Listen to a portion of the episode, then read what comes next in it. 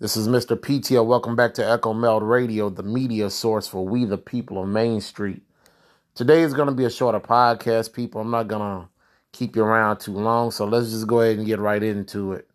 Title of today's podcast is called Who Took My Loot? December 20th was a very important day. For some of you that work in the financial realm, you kind of know what I'm probably already getting at, or definitely if you keep up with finances but I know 90% of you don't. So I'm going to go ahead and talk about this again. Which December 20th was when the Secure Act was signed into law. As of right now, for the most part, the Secure Act is affecting the IRA accounts, which I know a lot of you have. With the rule change, it required minimum distributions to be taken at 72 instead of 70 and a half which I guess, you know, that extra 18 months can help you out.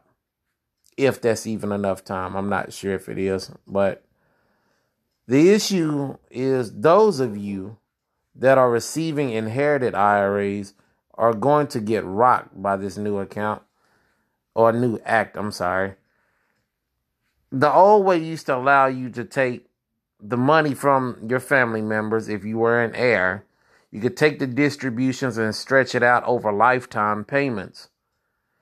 It even kind of worked like an emergency fund for some people, or if they just needed to go ahead and pay, you know, their child's tuition, or if they just want to take a quick vacation, they could. Or even for some of you, you're just like, you know what? This is just money sitting on the sideline. I'm going to just go ahead and take my small distribution to cut down on tax consequences. The new rules say now that almost all inherited IRAs must be fully distributed within 10 years after receiving the funds, whether you need it or not. This will ten- potentially raise the tax consequences up quite a bit. Now, this just goes to prove my point of how hard it is to know how to, to judge retirement. People spend decades trying to figure out strategies on how they can keep their money safe. Then a new rule forces you to do something you didn't plan on doing liquidating. The Secure Act was discussed in less than the amount of time that it takes you to get over the flu. Now, why would the government want to pass this? Uh, this is kind of easy to answer, Main Street. This is going to bring in more taxes but it forces you, the investor, to liquidate your funds. Now, some of these politicians think that, hey, this is a great idea, guys. Like, hey, let's, yeah, I really like that. Now, for us, Main Street, you know, a lot of you work, or a lot of your folks have worked all their lives. They've lived fiscally responsible. They did their research on which investment vehicle works for them to leave a little bit of money for their families or businesses, just for it to be a source of an untapped wealth that can make a gang of money for the government now. Investors take it on the chin yet again, and I don't know if the word investor is really the right terminology most of these vehicles are for the working class people. Eh, whatever. We'll we'll go ahead and call you investors. Because that's what you're doing essentially. I would say more like savers. But Main Street, you have been hit again by another tax. Now you'll see the stress on the system within the next 15 to 20 years. So you won't see this really off the bat right now in 2020 it may not be until about mm, i would say at least 2030 when you really start to see what the secure act is going to do to you.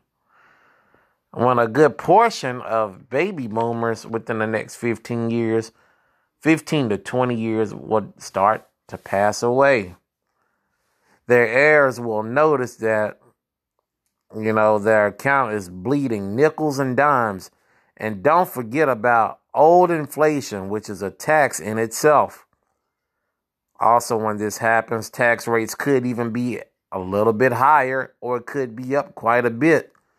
So you will get hit with the one, two, three punch combo that even the great Roberto Duran would howl himself And let's just hope that it doesn't pack the same punching power. Most people's wallets are made of chandelier, and any abrupt movement will leave them in financial disarray. The financial system is rough, and if a new one is introduced, then no matter what you have done, you may be toast. Business may may be something that helps you stay afloat, and at least if you run into if you run it, you can uh, adjust quickly or not necessarily wait for other people to make decisions that affect you like retirement vehicles that we have now.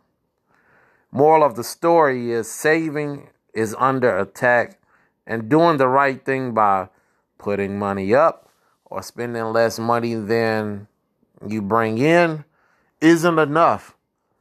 Big business is starting to look like the only game in town. Consider pooling your funds with people that you can trust and see if you can make a profitable business. Teamwork, Main Street, will be vital, but the days of the lone wolf strategies are starting to get harder to execute. All right, my good people. Again, like I said, this wasn't going to be a long podcast, but I was just kind of going over something. I was looking at this Secure Act again. Now, as a, a good portion of you know, I really like finances, and it's kind of what I do. So I kind of have to learn a little bit about this as this pertains to me, probably more so than most of you that are listening to this particular podcast. But yes, there it is. Another cool way of getting a tax. But this particular tax, nobody will see it really coming for at minimum of 10 years, but most likely 15 to 20 years, when a, a good portion of the baby boomers will start to pass away and leaving their children and grandchildren these inherited IRAs.